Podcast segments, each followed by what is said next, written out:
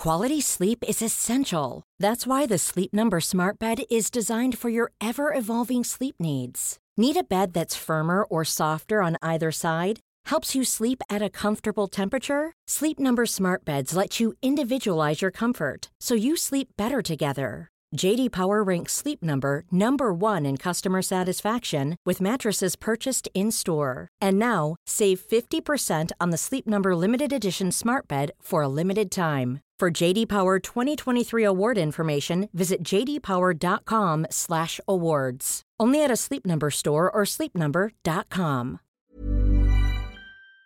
Eine Hauptbotschaft äh, scheint mir offensichtlich zu sein, dass diejenige Partei am meisten Zugewinne hat, und zwar deutlich, die sich eigentlich auf ein Thema fokussiert hat. Äh, das ist die SVP mit dem Thema Migration, insbesondere Asyl. Und damit hat uns die Schweizer Bevölkerung als eine der Hauptbotschaften klar gesagt, wir möchten hier in diesem Bereich Lösungen haben. So wie es jetzt ist, ist es für uns nicht befriedigend.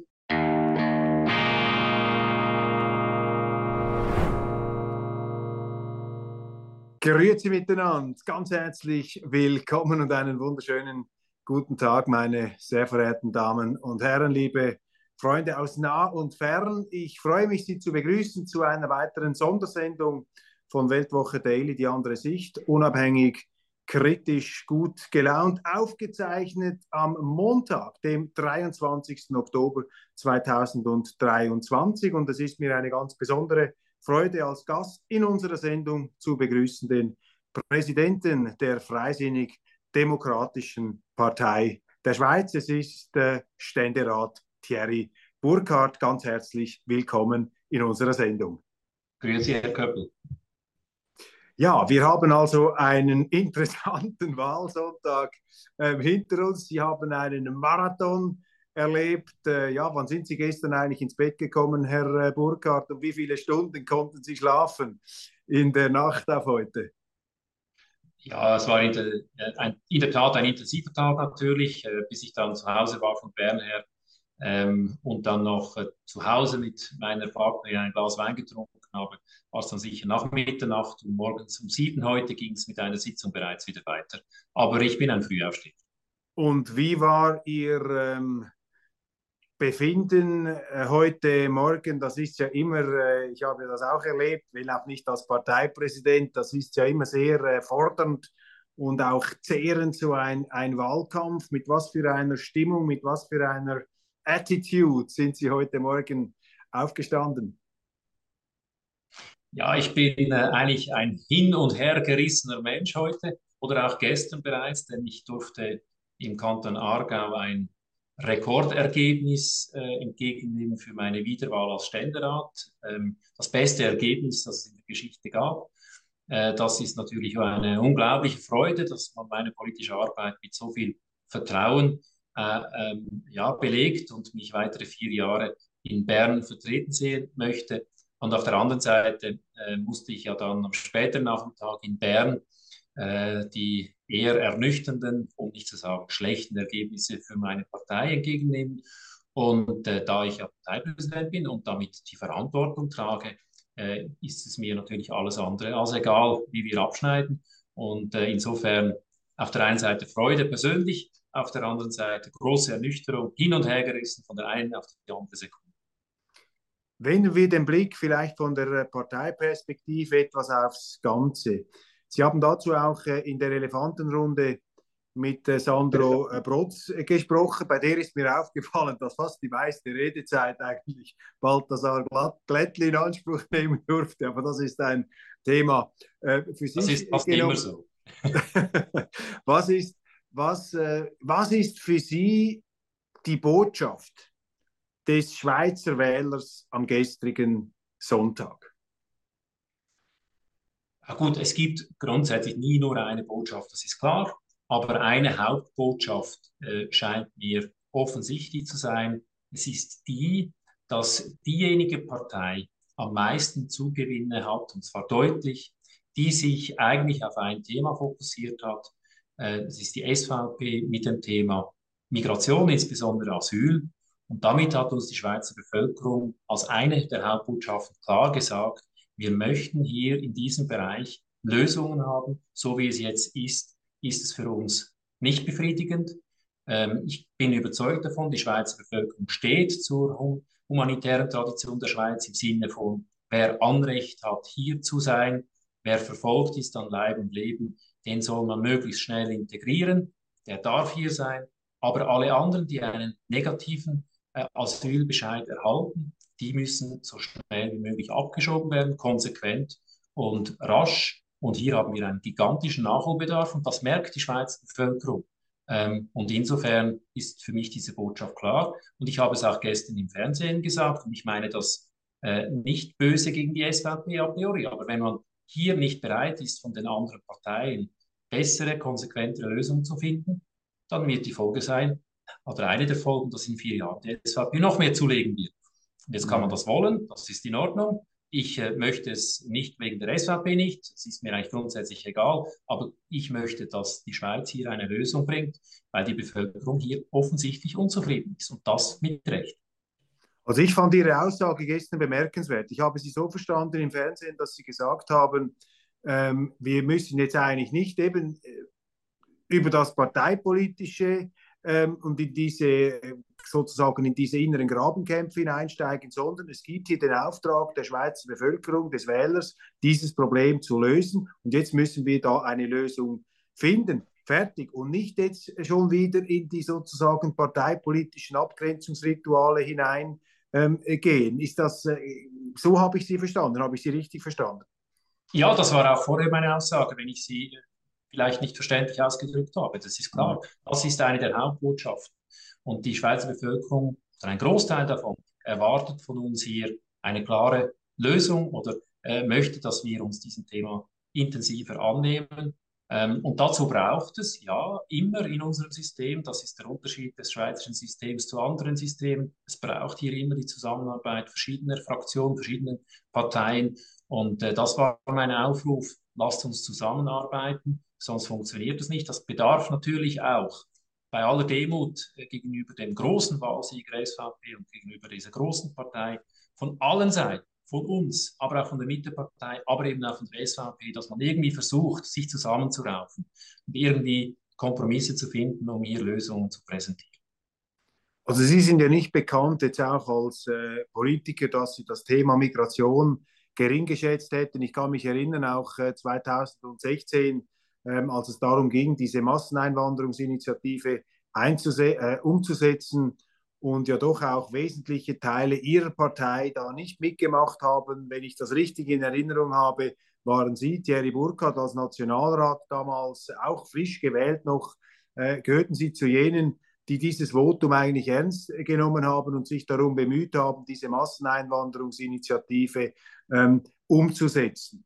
Deshalb die Frage, die FDP, und ich will jetzt da nicht in eine parteiinterne Diskussion hineingehen, aber von außen betrachtet, wirkt ja die FDP als sehr anspruchsvoll zu führende Partei mit zum Teil unterschiedlichen Strömungen und Richtungen. Eine Partei, das habe ich auch schon mal geschrieben, eine Partei der Generäle, da muss der Obergeneral, äh, Obergeneral dann doch ziemliches Fingerspitzengefühl beweisen und Durchsetzungsstärke. Aber könnte man das vielleicht auch so interpretieren, dass dieses Wählervotum, ich rede jetzt nicht vom SVP-Erfolg, aber das Wählervotum, der Wählerauftrag, den Politiker Thierry Burkhardt stärkt in seinem Bemühen, gerade dieses Migrationsthema auch in der eigenen Partei vielleicht noch wirksamer auf die Agenda zu bringen. Ich weiß nicht, ob es mich stärkt, aber äh, ich meine, ich habe. Oder Ihnen hilft. Als ich Parteipräsident wurde vor zwei Jahren, habe ich sehr schnell intern gesagt, dieses Thema wird wichtig sein, dieses Thema wird wichtiger werden und es kann nicht sein oder es darf nicht sein, dass wir hier keine klare Position einnehmen. Habe daher auch äh, angestoßen, dass wir ein, ein, Papier verabschiedet haben an der Delegiertenversammlung vor etwas mehr als einem Jahr. Also wir haben die, quasi die konsolidierte Basis, um darauf zu politisieren und muss für mich aber äh, auch äh, leider kritisieren, mich selber, dass ich das dann zu wenig gepusht habe, dass wir, äh, dass ich vielleicht da etwas zu nachsichtig war. Äh, und für mich ist es klar, es ist und wird nicht das Hauptthema der FDP sein, aber es muss ein wichtiges Thema sein. Weshalb? weil es ein wichtiges Thema für die Bevölkerung ist. Wir sind eine Volkspartei, also müssen wir uns um die Themen der Bevölkerung kümmern. Und äh, ich hoffe, dass man merkt in der Partei, dass wir dieses Thema unbedingt äh, weiter bearbeiten müssen. Ich glaube aber, das ist auch so. Eigentlich hätten wir Positionen, aber wir müssen sie dann schon auch erstens umsetzen und zweitens auch so, dass man davon Kenntnis nimmt in der Öffentlichkeit. Mhm. Wie groß ist der Widerstand eigentlich, äh, zum Teil innerhalb der FDP, um jetzt solche Themen anzupacken wie die Migration, die ja ein SVP-Thema schlechthin ist, oder? Und in der Parteipolitik, äh, ja, geht es ja manchmal oder scheint es manchmal auch darum zu gehen, dass man sich irgendwo abgrenzt. Äh, ja, wie groß ist, ist eigentlich der Widerstand in der FDP hier äh, mit der SVP zusammen? ähm, entsprechende ähm, Migrations- und Asyllösungen zu finden?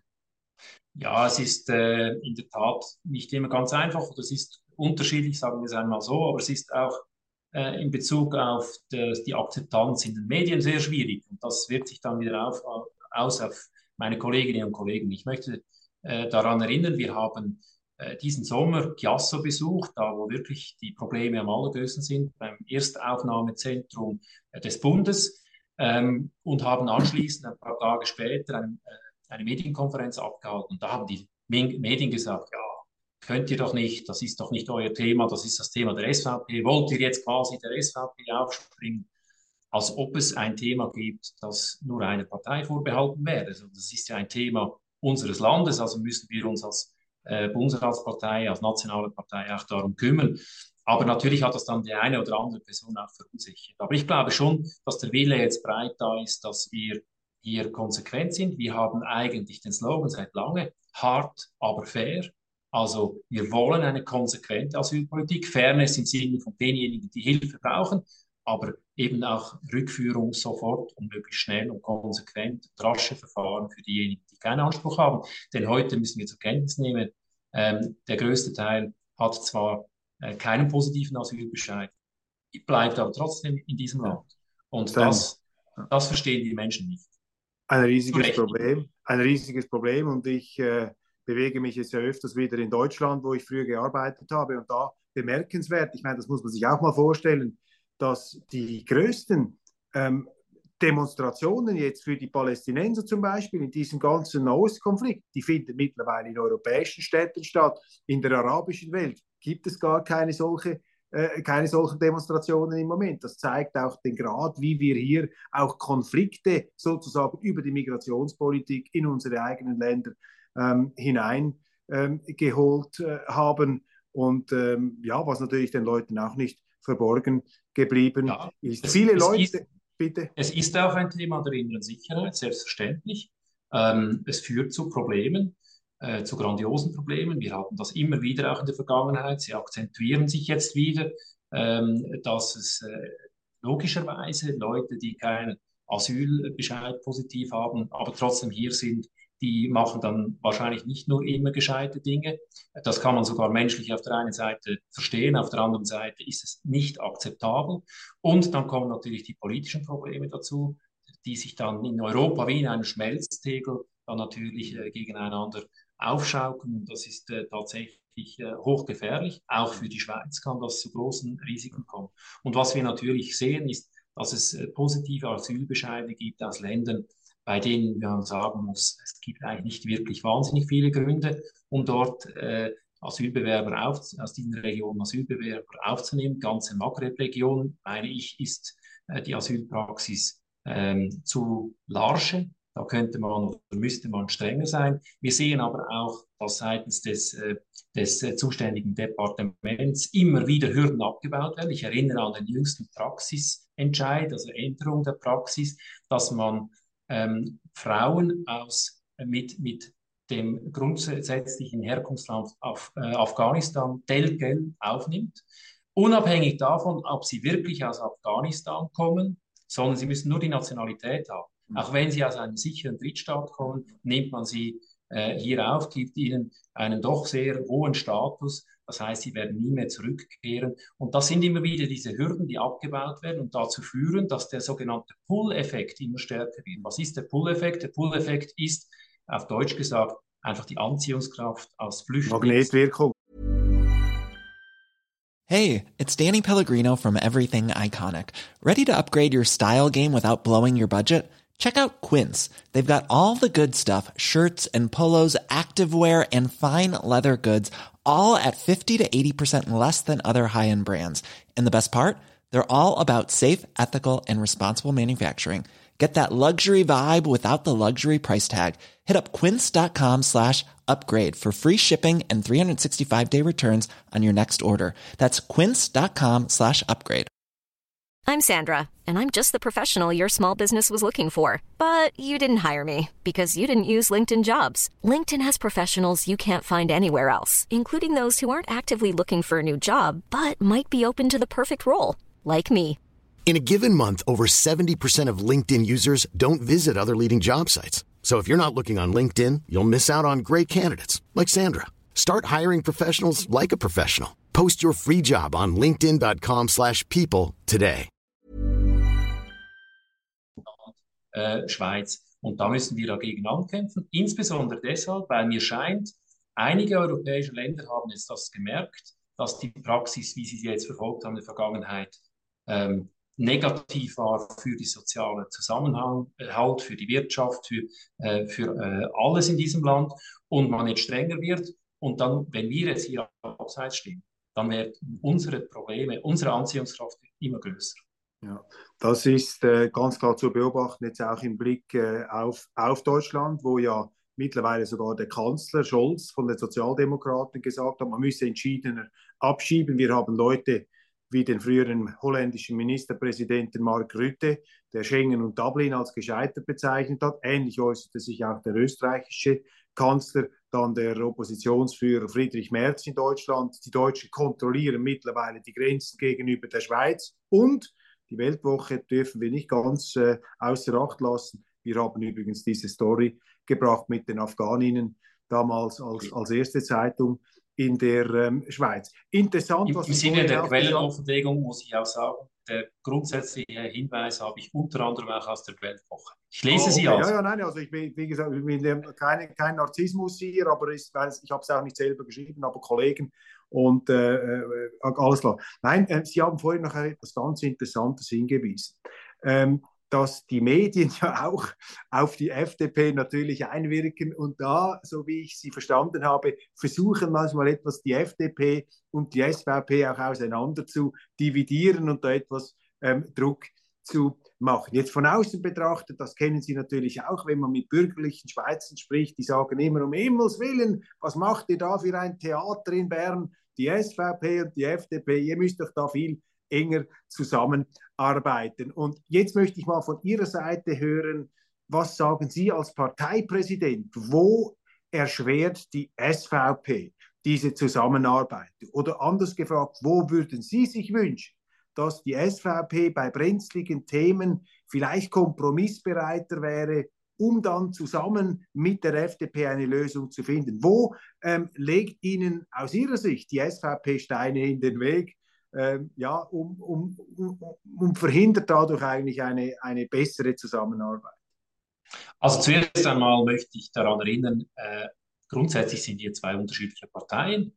Das heißt, wir sind uns in äh, Punkten uneinig, das darf sein, das muss auch sein äh, und das wollen wir auch. Wir wollen ja nicht äh, die SVP kopieren, wir wollen weiterhin die FDP sein und eigenständig sein. Das heißt, ich möchte hier nicht einen Kuschelkurs ähm, quasi zu, zusprechen, sondern grundsätzlich hat man verschiedene Positionen. Aber nachher ist es halt notwendig, dass man in wichtigen Punkten zusammenarbeitet im Sinne von beidseitig Kompromisse zu machen. Und ich möchte jetzt beginnen, bevor ich die Frage beantworte, konkret äh, beim Positiven. Wir hatten zum Beispiel in der Vergangenheit und in den vergangenen Monaten gute Zusammenarbeit im Bereich der Altersvorsorge. Dort haben wir bei ihm, beim äh, Altersvorsorge AHV oder auch BVG haben wir gemeinsam Lösungen gefunden, sogar noch mit anderen Parteien zusammen.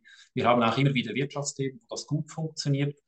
Ähm, aber dann gibt es eben Themen wie zum Beispiel gerade in diesem Punkt äh, Asyl, äh, wo, wo, halt die SVP ultra konsequent ist. Das kann man immer positiv werten, ähm, aber äh, es uns doch vereinfachen würde, wenn man äh, hier aufeinander zugehen könnte. Schauen Sie, es braucht dann halt auch die Akzeptanz, dass es Dinge gibt, die für uns nicht machbar sind, die die SVP Was wäre da ein ganz konkreter Punkt in der Asylpolitik, wo Sie sagen, da müsste sich jetzt die SVP aus Ihrer Sicht etwas bewegen, was es Ihnen also, erleichtern würde, eine, äh, eine Lösung, eine, einen Kompromiss da äh, einzuwilligen? Ja, also ich möchte es anders formulieren. Wenn die SVP natürlich fordert, dass man Asylgesuche nur noch im Herkunftsland bearbeitet, dann tönt das sehr, sehr gut. Aber wenn wir die Einzigen sind, die das machen, dann ist der Zustrom bei uns auf diese Asylorte gigantisch und wir hätten viel mehr Asylgesuche als jetzt. Dann, dann lehnen wir das ab. Und die SVP möchte das unbedingt. Das gilt es dann halt zu akzeptieren und einander nicht vorzuwerfen, dass man hier eine large Asylpolitik macht. Mhm. Äh, jetzt äh, zum Thema, äh, wo könnte man besser zusammenarbeiten? Also ich glaube gerade ähm, dort, wo es darum geht, dass man ähm, die Asylgründe klar durchsetzt, dass man dort auch eine schärfere Praxis hat, dort müssten wir wirklich einmal zusammensitzen und uns überlegen, was machen wir für ein Maßnahmenpaket, dass wir hier diese Rückschaffung konsequenter machen können. Hier kommen die Kantone ins Spiel, das ist dann halt eben ein föderales Thema auch noch. Wir müssen uns überlegen, wie können wir die Kantone auch dazu verpflichten, hier äh, diese, äh, dieser Notwendigkeit auch nachzukommen. Äh, ich bin kein absoluter Asylexperte, hier müssten unsere Asylexperten zusammensitzen, aber ich bin überzeugt, unsererseits ist äh, ist äh, das, äh, die Bereitschaft da. Aber es muss natürlich auch immer im Rahmen der internationalen Übereinkünfte sein. Wo wir sicher einen großen äh, Nachholbedarf haben, ist, Sie haben es vorher mit Schengen angesprochen, beziehungsweise Dublin. Ähm, die Schweiz müsste endlich Druck machen, verstärkt Druck machen auf Italien. Denn Italien nimmt zurzeit Dublin äh, Flüchtlinge nicht zurück, obwohl sie den Kriterien entsprechen würden, dass sie Italien zurücknehmen muss. Sie tun es nicht. Das ist zu unseren Lasten. Und hier müsste man seitens des Bundesrates klarer und konsequenter gegen Italien auf diese Forderung erheben. Das geht nicht. Das ist nicht Einhalten des internationalen Rechts. Wir wollen die Einhaltung des internationalen Rechts zugunsten der echten Flüchtlinge, aber auch dann, äh, wenn es eben zum Beispiel um den Vollzug von Dublin geht. Ja. Zweitletzte Frage. Was ist eigentlich Ihre persönliche Meinung zur Forderung keine 10 Millionen Schweiz? Sympathisieren Sie mit dem? Ich kann mich erinnern, der frühere FDP-Präsident Philipp Müller hat vor unvordenklichen Zeiten, vor vielen, vielen Jahren, einmal mit einer 17% Initiative Aufsehen erregt, also eine Limitierung. 18 Prozent. 18 Prozent, Entschuldigung, 17 Prozent. Wir wollen ihm diesen Prozent noch zustimmen. 18 Prozent, genau, Entschuldigung. Ähm, sympathisieren Sie mit dem Ziel, keine 10 Millionen Schweiz, jetzt einmal persönlich? Sehen Sie, diese Forderung ist eine äh, wahlpolitisch oder wahlpropagandapolitisch eine, eine ausgezeichnete Forderung, aber die könnte ich so nicht unterschreiben. Weswegen nicht? Ich wüsste nicht, wie wir das so konkret umsetzen wollen. Wir können auch, das wissen Sie auch, das wissen alle, äh, auch äh, von der SVP, wir können ja nicht einfach die Türen zumachen, das funktioniert nicht. Ähm, und insofern bin ich bereit dazu, mitzuhelfen, dass wir äh, die Zuwanderung in unser Land drosseln können. Ähm, aber eine Grenze zu setzen, das scheint mir einfach unrealistisch zu sein. Also ich mhm. glaube, die Zielsetzung können wir uns finden, aber in dieser, quasi in dieser klaren Marke, die sich zwar hervorragend verkaufen lässt, dazu könnte mhm. ich meine Unterschrift nicht äh, ja. drunter setzen.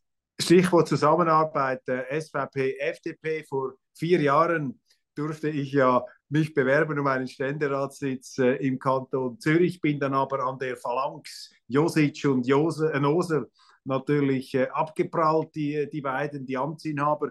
Jetzt ist die Konstellation etwas in Fluss geraten. Rudi Noser, der FDP-Mann, ist zurückgetreten. Wir haben einen noch offenen ähm, Wahlkampf. Der ähm, Gregor Rutz, der SVP, ist äh, mit äh, deutlichem Abstand vor der äh, FDP-Bewerberin Regine Sauter im, äh, im Spiel. Ich habe nach dem ersten Wahlgang damals gesagt, äh, ich sei zwar europapolitisch nicht auf der Linie von Rudi Noser, aber ich empfehle ähm, jetzt der SVP Rudi Noser zu wählen, weil wenn ich jetzt auch noch mal einsteige in den Wahlkampf, dann gibt es ein Gemetzel und die Grünen, äh, die grüne Kandidatin wird dann vielleicht im Kanton Zürich gewählt, also besser äh, da sozusagen dem Freisinnigen den Vortritt lassen aus der dritten Position.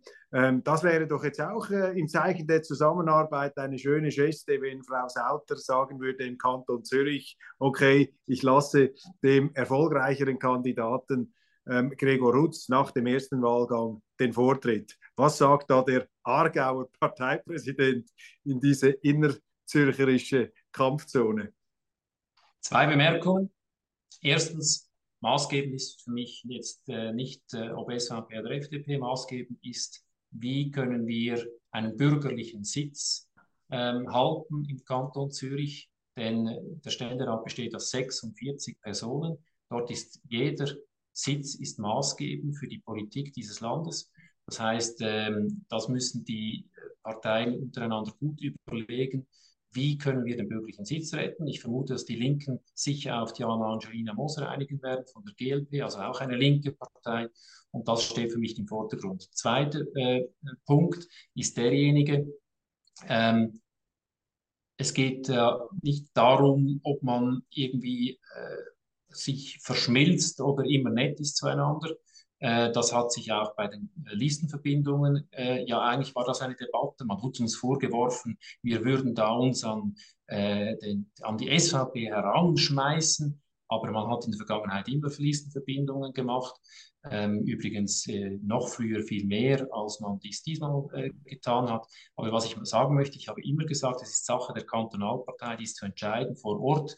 Das gilt auch jetzt und deshalb werde ich auch jetzt hierzu keine äh, ex cathedra äh, dazu abgeben.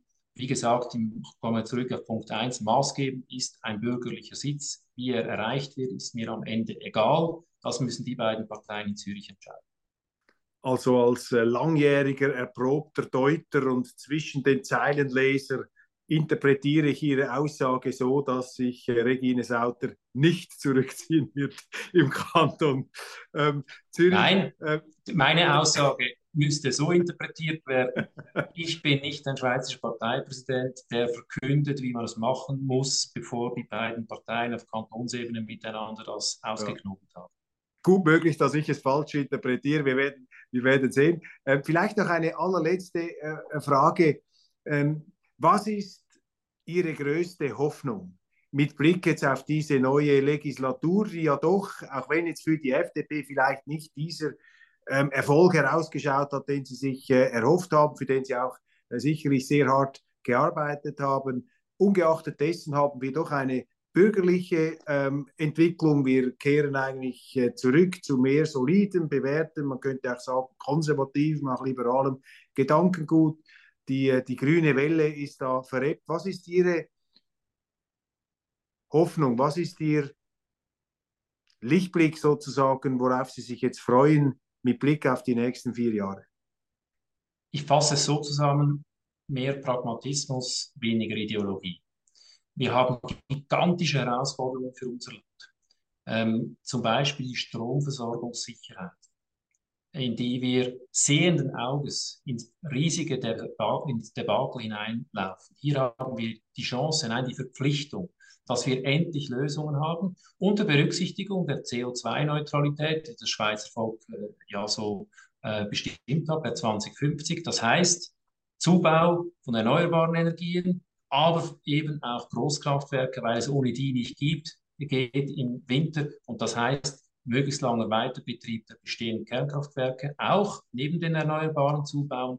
Aber das heißt auch auf den bestehenden Orten wieder investieren in äh, neue Kernkraftwerke. Punkt eins. Punkt zwei, wir haben eine demografische Entwicklung. Auch da eine riesige Herausforderung für unser Land. Wir haben das Glück, dass wir immer älter werden. Das führt aber dazu, dass sich die Gesellschaft und damit auch die Umstände verändern, namentlich zum Beispiel bei der Finanzierung der Altersvorsorge. Auch dort müssen wir endlich Lösungen haben. Per 2030 werden wir den Moment haben, wo wir das erste Mal mehr Menschen haben, die entweder zur Schule gehen und pensioniert sind, äh, als arbeiten. Und die Arbeitenden müssen es, müssen es ja finanzieren. Äh, auch dort nicht einfach Augen zumachen. Und drittens, endlich, endlich, endlich unsere wirtschaftlichen, unternehmerischen Rahmenbedingungen wieder verbessern. Abbau der Bürokratie, mehr Freiräume für die Unternehmerinnen und Unternehmer, aber auch für die Bürgerinnen und Bürger.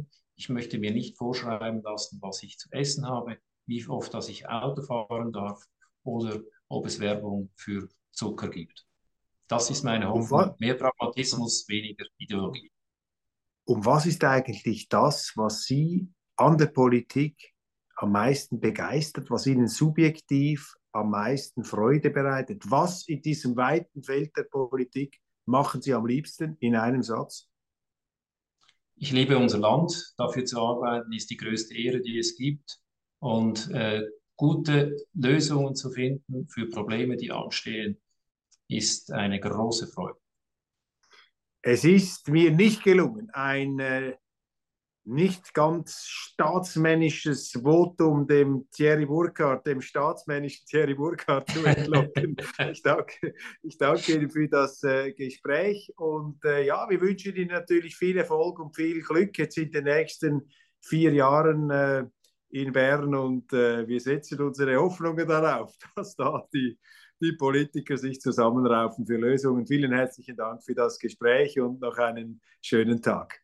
Ich wünsche Ihnen auch alles Gute außerhalb von Bern und ich bin sicher, äh, Sie gehen Bern, auch wenn Sie nicht mehr Nationalrat sind, nicht ganz verloren. Alles Gute. Vielen herzlichen Dank, lieber Thierry Burkhardt und meine Damen und Herren. Damit sind wir auch am Ende dieser heutigen Spezialsendung angelangt. Ich äh, habe alles versucht, um hier die äh, noch nicht äh, bekannten Neuigkeiten herauszukratzen. Einiges haben wir erfahren, noch nicht alles. Wir bleiben dran und wir danken für die Aufmerksamkeit, wünschen auch Ihnen, meine sehr geehrten Damen und Herren, liebe Freunde, einen schönen Abend, einen schönen Tag. Bleiben Sie dran, bleiben Sie uns gewogen und ja, bleiben Sie interessiert an der schweizerischen Politik. Die Schweiz ist eine Willensnation und da braucht es eben immer wieder den Willen zur Schweiz und der darf nicht erlahmen. Und äh, wir halten die Auseinandersetzung am Laufen. Machen Sie es gut. Bis bald.